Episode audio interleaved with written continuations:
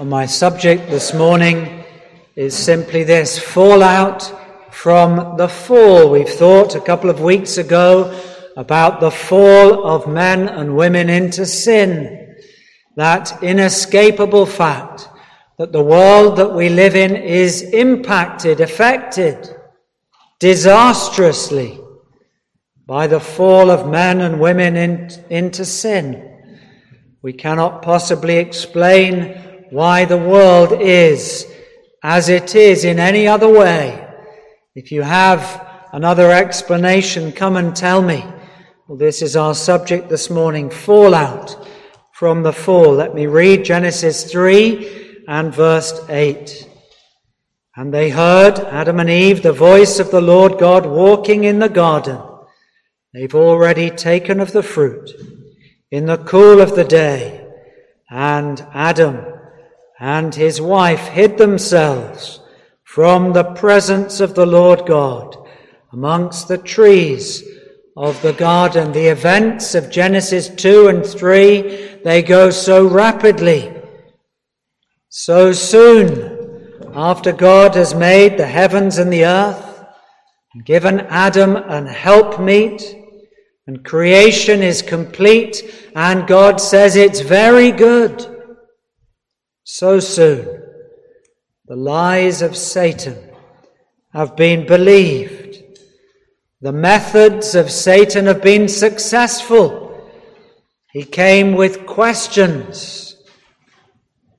He came with suggestions, suggesting that God is not good that God is withholding. The good things that He could have given have been denied, and that's a lie. Everything that God does is good. His very essence is good. Creation is good. No good thing will He withhold from them that love Him. The suggestion, you're not free. You're being hemmed in, restricted. I can give you freedom. That's what Satan says. Another lie.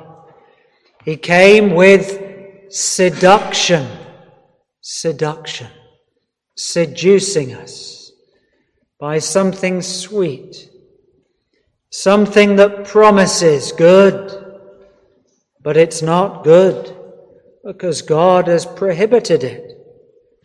Satan comes with twisting he takes God's word and he twists, and he comes with promises. This is what he says. He says, Your minds will be opened. You'll see the possibilities. You'll see the constraints removed. Your mind will be opened. No longer will you have limited thinking. That's what people say about Christians. You've got such limited thinking. You're not free. You're not liberated. You have constraints, a straitjacket to hem you in. But it's the very opposite.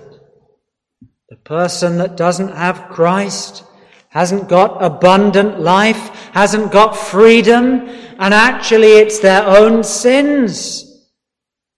They're giving them a straitjacket. They can't get out of them. Satan came and he promised, You will know good from evil. But instead, what did we know? Guilt and shame.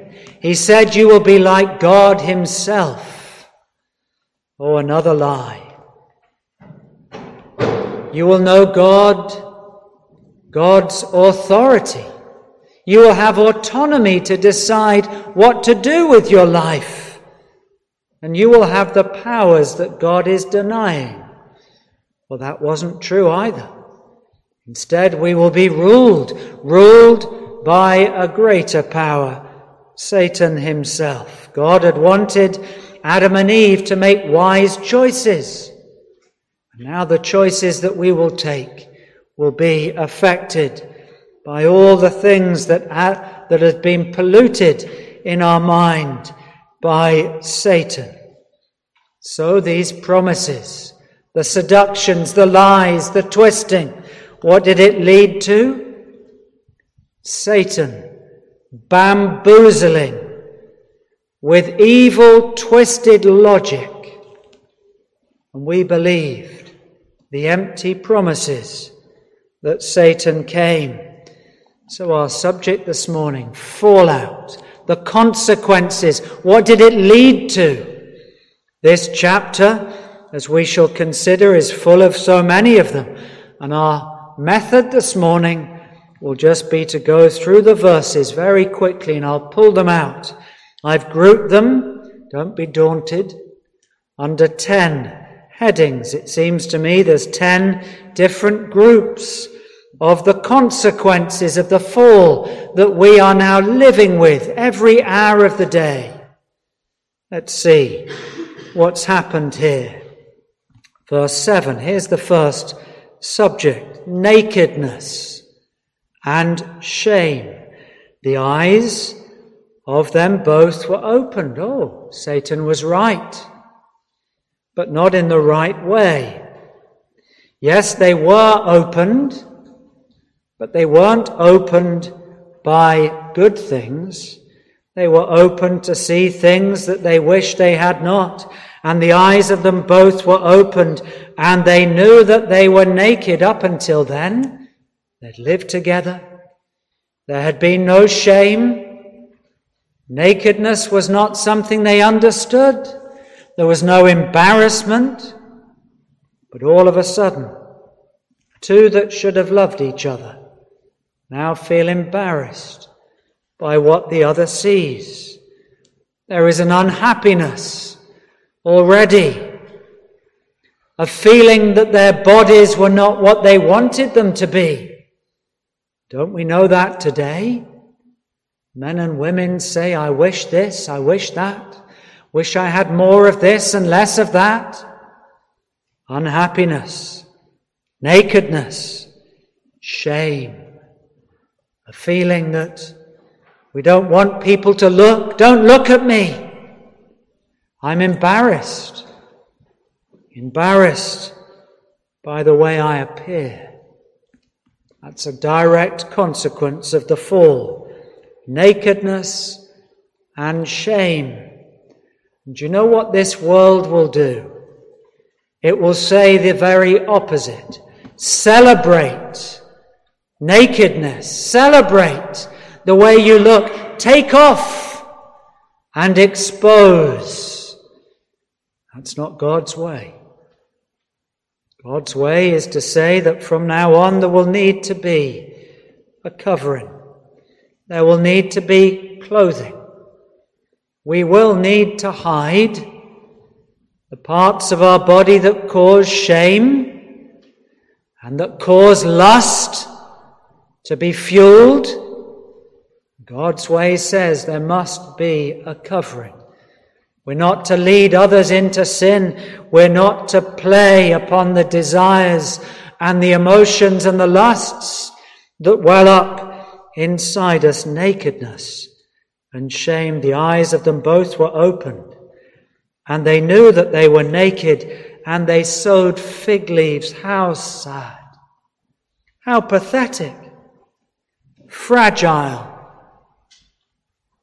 fickle leaves sewed together to make a little apron, something that wouldn't last for very long.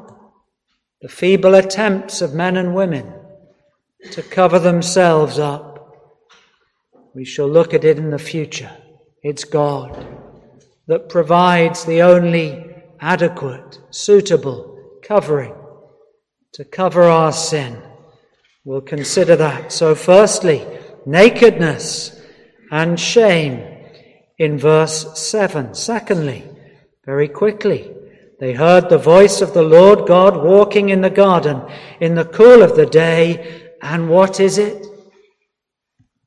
They're separated from God. The second consequence of the fall. Once they walked with God, they talked with God, they were there together in communion. They came into the presence of God and it was a joy. Was something that gladdened the heart. Now even the very voice of God causes them to go and hide. Or we can't be in the presence of God as we are, naked and full of shame. We need to run. Run from God. Run so he can't see us. What a foolish thing to do.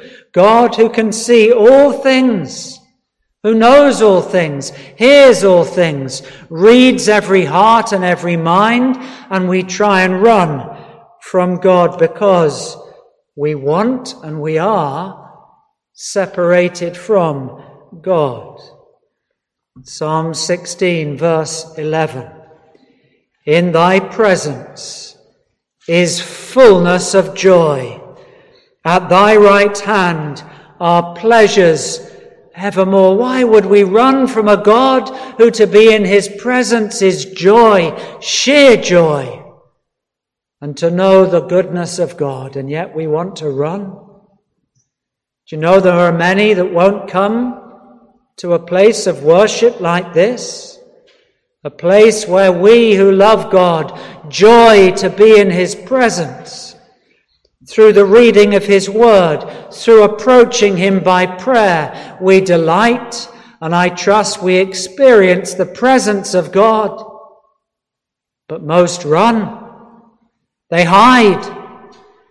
They don't want to be anywhere near the thought of God. No longer in his presence, hiding, hiding in the bushes, hiding in the trees. Do you do that? Is there somebody here this morning because of your personal shame and your sin that hasn't been covered? You're running from God. You don't want to pray. You don't want to be in His presence. My friends, you're wrong. You need to come before Him in prayer. In Thy presence is fullness of joy. If He covers you, if He clothes you, if He cleanses you and washes you, you will know only joy. And you will know at His right hand the picture of God's power and Christ pleasures evermore. The second thing, separation from God. God knew where they were. God knew why they were hiding. He knew that they felt their sin, making them feel guilt and shame and nakedness. Separation from God. And the Lord asks that question where? Where are you hiding? Where are you? And he asks that again. Let's think of the third. This terrible knock on effect, verse 10. And he said, I heard thy voice in the garden. This is Adam speaking, answering the Lord God's question. I heard and I was afraid. You know, this is a world of fear. We thought of it a few weeks ago. Perfect love casts out all fear.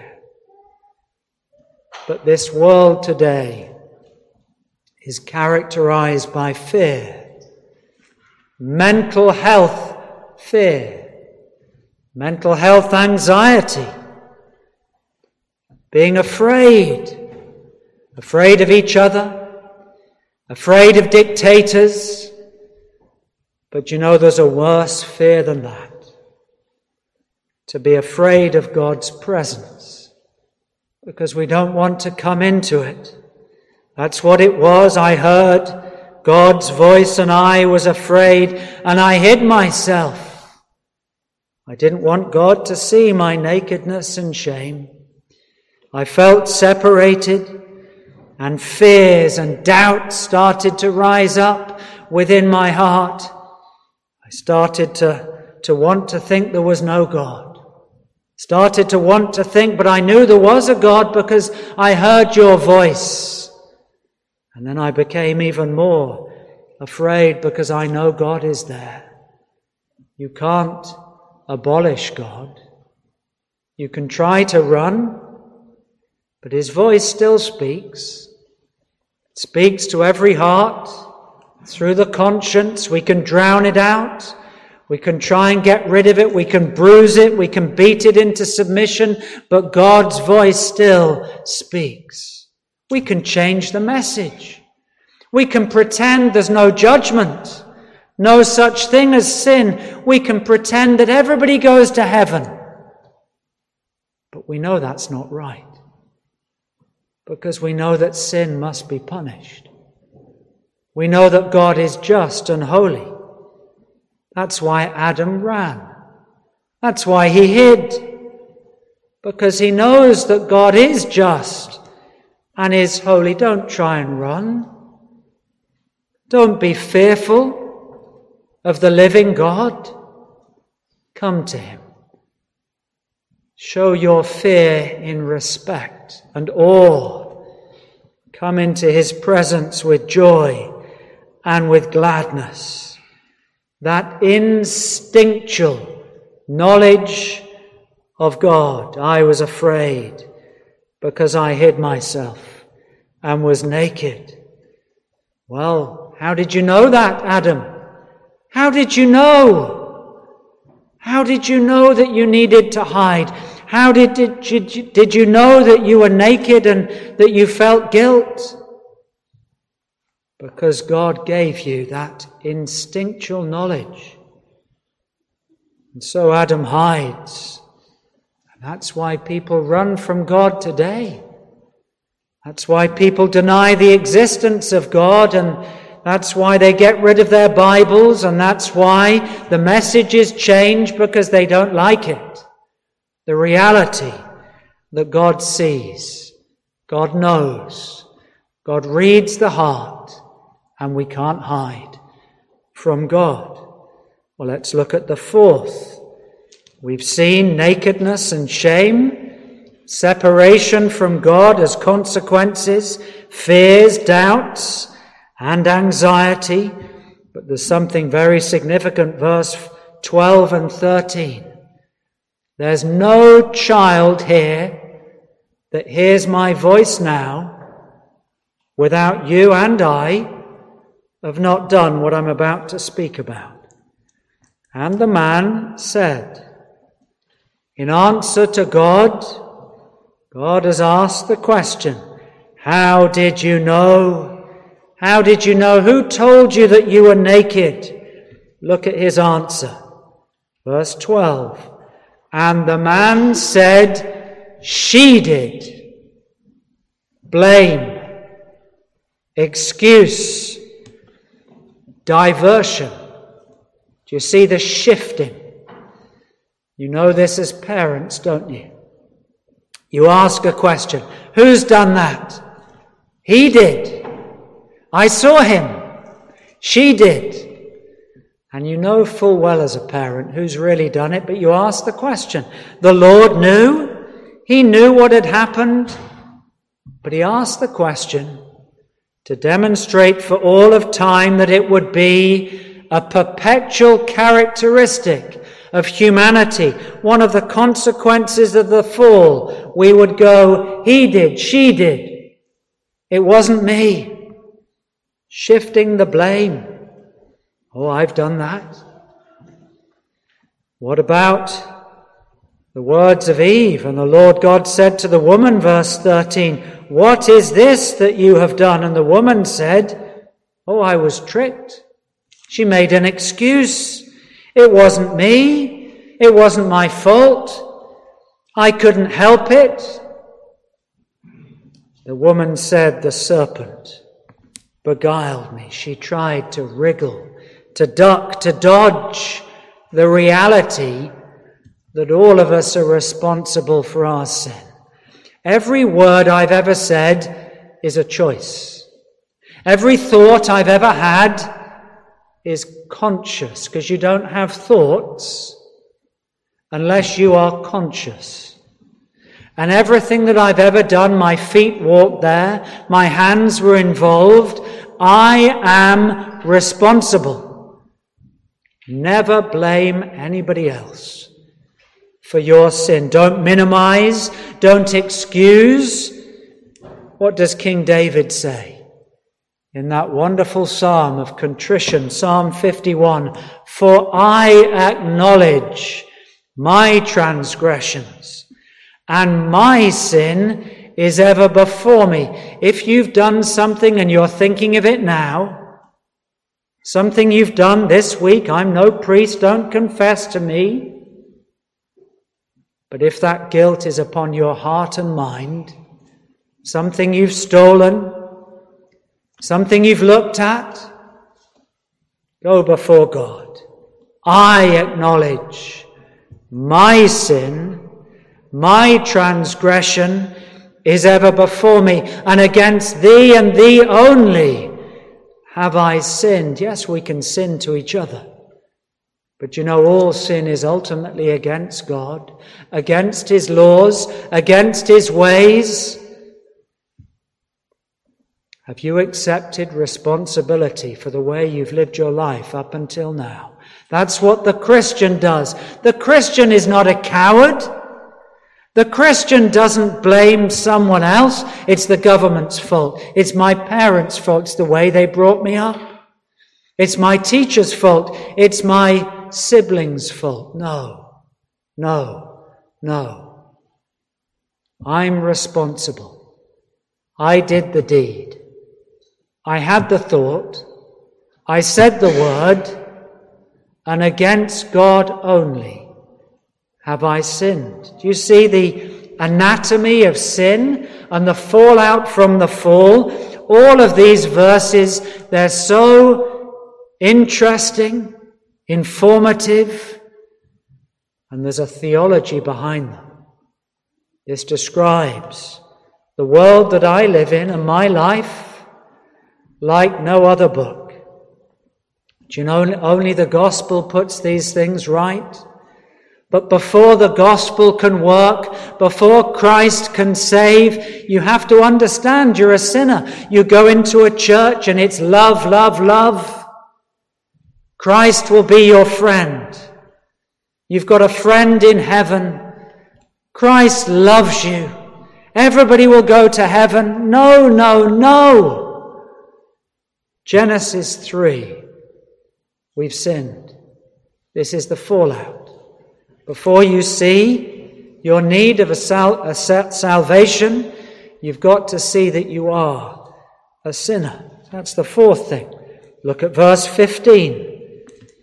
This famous verse, we'll come back to this in future weeks, but I want to pick out one term to see that there is war and conflict and hostility. I will put enmity, a lack of peace, hostility, conflict, strong hatred. This will be the characteristic of the battle that goes on in our lives. War, enmity between the beast and the woman that will be the characteristic. That's why there's war in Ukraine. That's why people take guns and knives onto the streets across the world. That's why there's divorce. That's why there's breakdown of relationships because of hostility. Because we're in a conflict between what I want and what you want. I want your country. I want my country back. I want my life. I want to live the way I want to live. Conflict, war, hostility. Don't we see that? Do you know you can't ignore God's word? It is what we see. It's the dominating driver of history. When we write the history books and you look back, war, war, war. That's what's happened. In the 21st century, the number of wars have gone up. If you look on average per year, and the number of people that are dying because of hostility, it's not going down. The number of people dying on the streets of London, teenagers by knife crime, has gone up and up. Hostility, war, enmity. Oh, this isn't a gloomy message. This is the beginning of understanding. This helps you to see the world, to understand your own heart. Then you see the need of Christ. The sixth subject, verse 16. Because of what the woman did, the man will come later. Because of what the woman did, he says, you will have pain, birth pain, monthly pain, women's pains, and this will be a reminder. This will be a reminder of the fall, the curse. Is it fair? God is fair in everything. He's kind in everything. How many women reject God, and yet they have a reminder in their physical makeup. This is because of sin. This is the affliction that we have to bear. Multiply thy sorrow and thy conception. In sorrow thou shalt bring forth children, and thy desire will be to your husband. Well, it says in verse 17, a seventh thing, there will be authority imposed. It starts in verse 16 because of the fall, there will need to be rulers. The husband should rule over the wife. He should do it in love and kindness. Sadly, that's very rarely the case. Verse 17 Adam, because of what you've done, because you listened to the voice of your wife, you will also have punishment, particular punishment. There will not only be authority imposed, but eighthly, there will be sweat, toil, weeds, thistles, dissatisfaction. The man will have to become a laborer. Particularly in the olden days, there will be great burdens to lift. The ground will need to be toiled and need to be ploughed and need to be cut up. And even in the modern days, when you have an office job, there'll be office politics. And there will be bosses that are unkind, that couldn't care about the people that work for them. There'll be slave labor. And it will only be Christians that abolish slavery. Oh, this is the world that we live in. This is the toil that we're afflicted by. Ninthly, verse 17 and 18, what about the environment that we live in? Will that be missed? No. The fields, the oceans, the atmosphere will be affected by the curse. There'll be pollution. The beauty will start to be spoiled. There'll be acid rain stripping the trees of their leaves and pine needles. And the world will start to lose some of its beauty. The rainforests will be taken down. Maybe the temperature will go up directly because of what we have done. Although these things move in cycles, even the environment will be cursed and there will be pollution. But there's a tenth thing. We need to look at this. Because of the fall, something significant, we thought about it first thing. Death. The first death will be through murder. Death, change and decay. In all around I see King Death, from the time that Adam fell, ruled. And King Death doesn't stop reigning until Christ comes and proves that one day death will be abolished forever. But it's not just physical death. The worst death of all is a spiritual death We will be cut off from God and separated from Him, and until God breaks in God reveals himself. God visits us. God awakens the heart. We will have spiritual death within our souls. Friends, there's people here this morning. Because of spiritual death, you sit in darkness.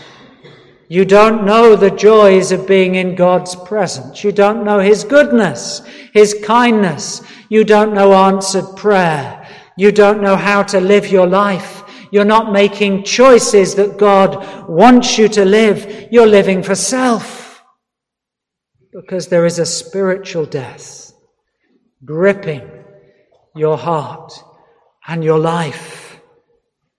God is the only one that can lift the shackles, the chains, and give you the freedom that Satan promised but snatched away. My friends, this morning we look at these verses so that we can understand the world as it is. We call it having a biblical worldview. Do you look through a lens that says everything will be wonderful? There'll be blossom dropping down. There'll be feathers flying in the air. Everything will be wonderful. One day we'll get rid of the need for hospitals. Get rid of the need for education.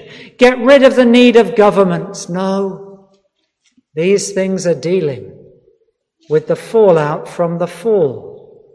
That's why we have kings, rulers, MPs, parents. That's why there's disease famine, sickness, death. But the joy of it all is that once you've understood these things, you see your need of a Savior. You see your need of abundant life.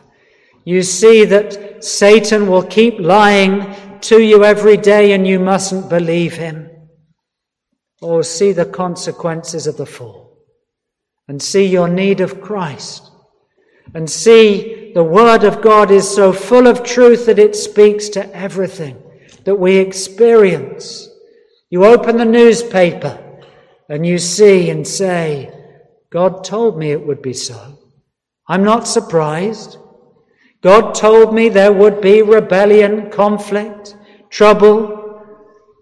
Because of that, Christ came into the world to redeem, to give life, to free us.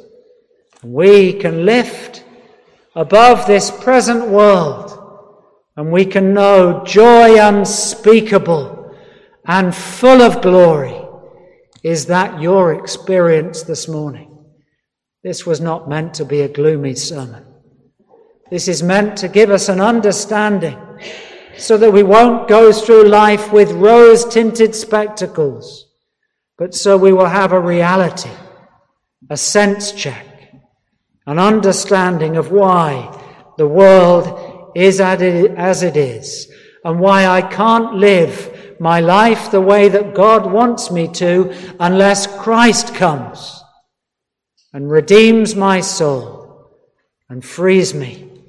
Oh, this is the fallout from the fall, but there will be joy as never before when we come to Him. Let's sing.